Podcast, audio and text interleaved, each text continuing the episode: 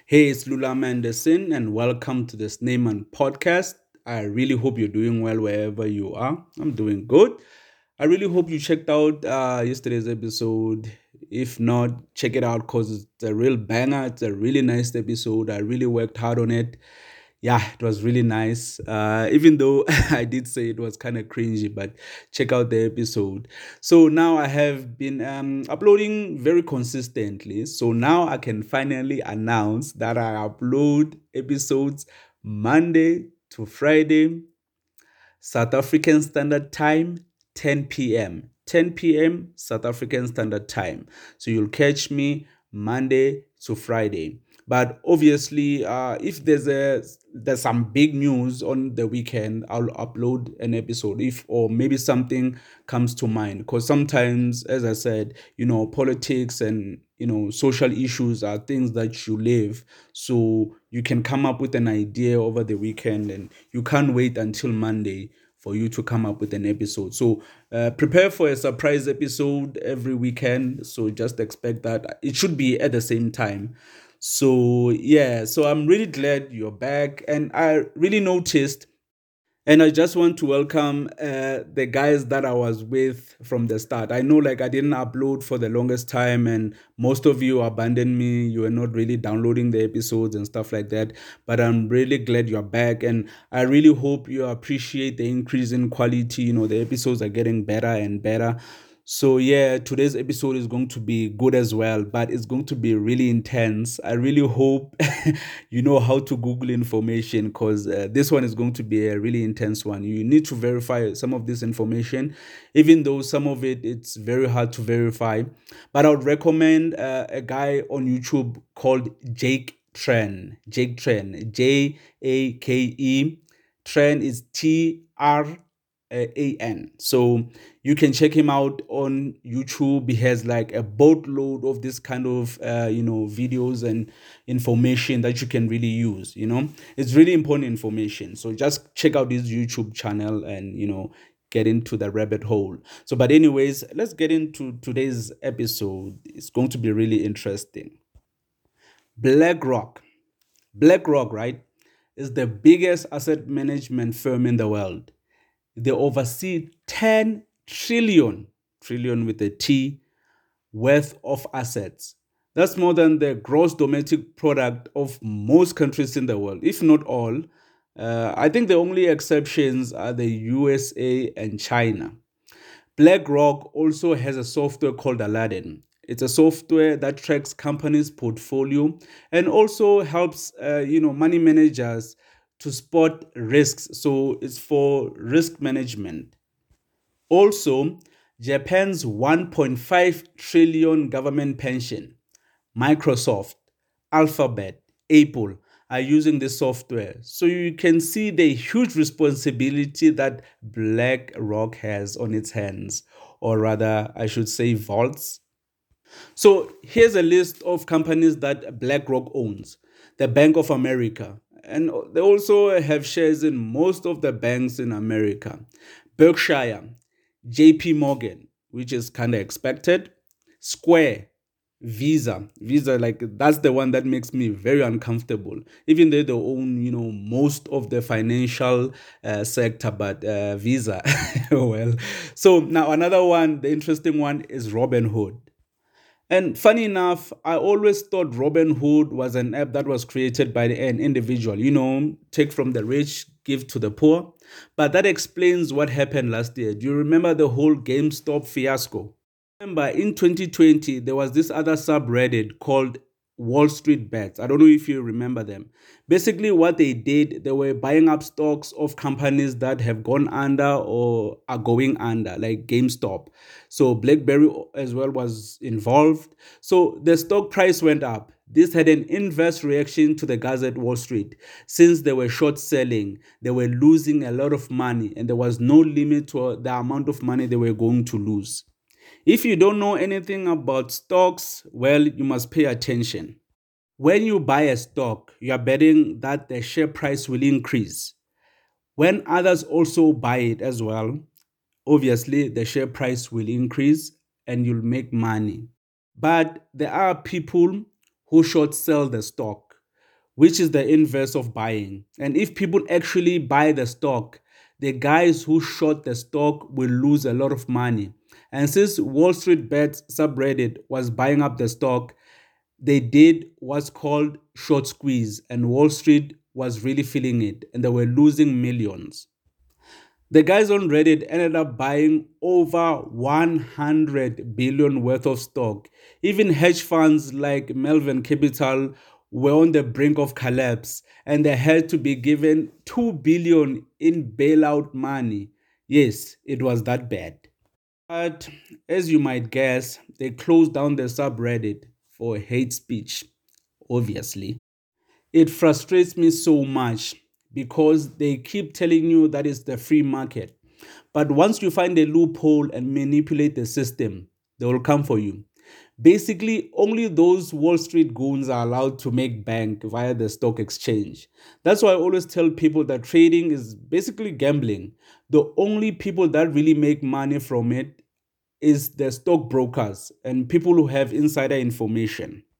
But until recently, American judges were also making a lot of money through trading because they were handling the same cases of the companies they bought shares from.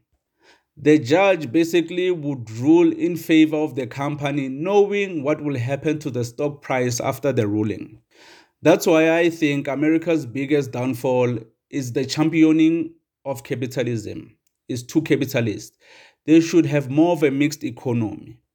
The problem is that most business people are greedy and evil. That's why people die because of overpriced medical care. That's why you find many Americans dying because they can't afford medical care. While South Africa, a third world country, or lack of a better word, a developing country, an individual can go into labor for free and you're getting world class medical treatment. The only time you pay for medical care in South Africa is if maybe it's a surgery or you actually go to a private doctor. Think about this one vial of insulin costs $285, and most diabetics need two to four vials a month. And what pisses me off the most is that one vial of insulin costs $5 to produce. Even if we added all the production costs, it wouldn't make something that can save a life 57 times more expensive. The worst thing is that the inventors of insulin sold the patent for like $1. They wanted it to be free, but this is America, a capitalist state. Uh, so you just know we cannot allow you to have free medical care. So yeah, we need the money. So bring the money to the clinic, the hospital, to the doctor, and it's not going to be for free. And you're going to go bankrupt while you're going to the doctor or die in your house. Those are your two choices. You might be wondering, I said this is the biggest company in the world and they own everything. And I just only mentioned like a few companies that they own. That's why I always tell people never go to Google to research information. You'll never find anything because most of the things that I tell you here are not found on Google. They don't even list most of the companies that BlackRock owns. Just do a Google search and you'll see for yourself. But uh, BlackRock has another trick up its sleeve to hide its power. There is a thing called circular ownership. That basically means two companies can own a portion of one another. If you're confused, that's exactly the point. And this is part of the reason that most countries don't allow circular ownership. This is the kind of structure that allows companies to have like a shadow monopoly. So it will be very difficult for you to know which company owns which. So it's easy for them to have a shadow monopoly. The scary thing about BlackRock is that they are more powerful than the government at this point. Because remember, BlackRock was the one who decided which banks and companies were going to get bailed out in the 2008 recession.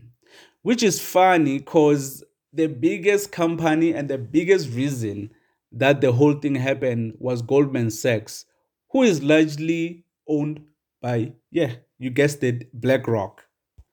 So the president, Joe Biden, even has a, financial advisors from BlackRock. So, you know, like they are the president. BlackRock is the president.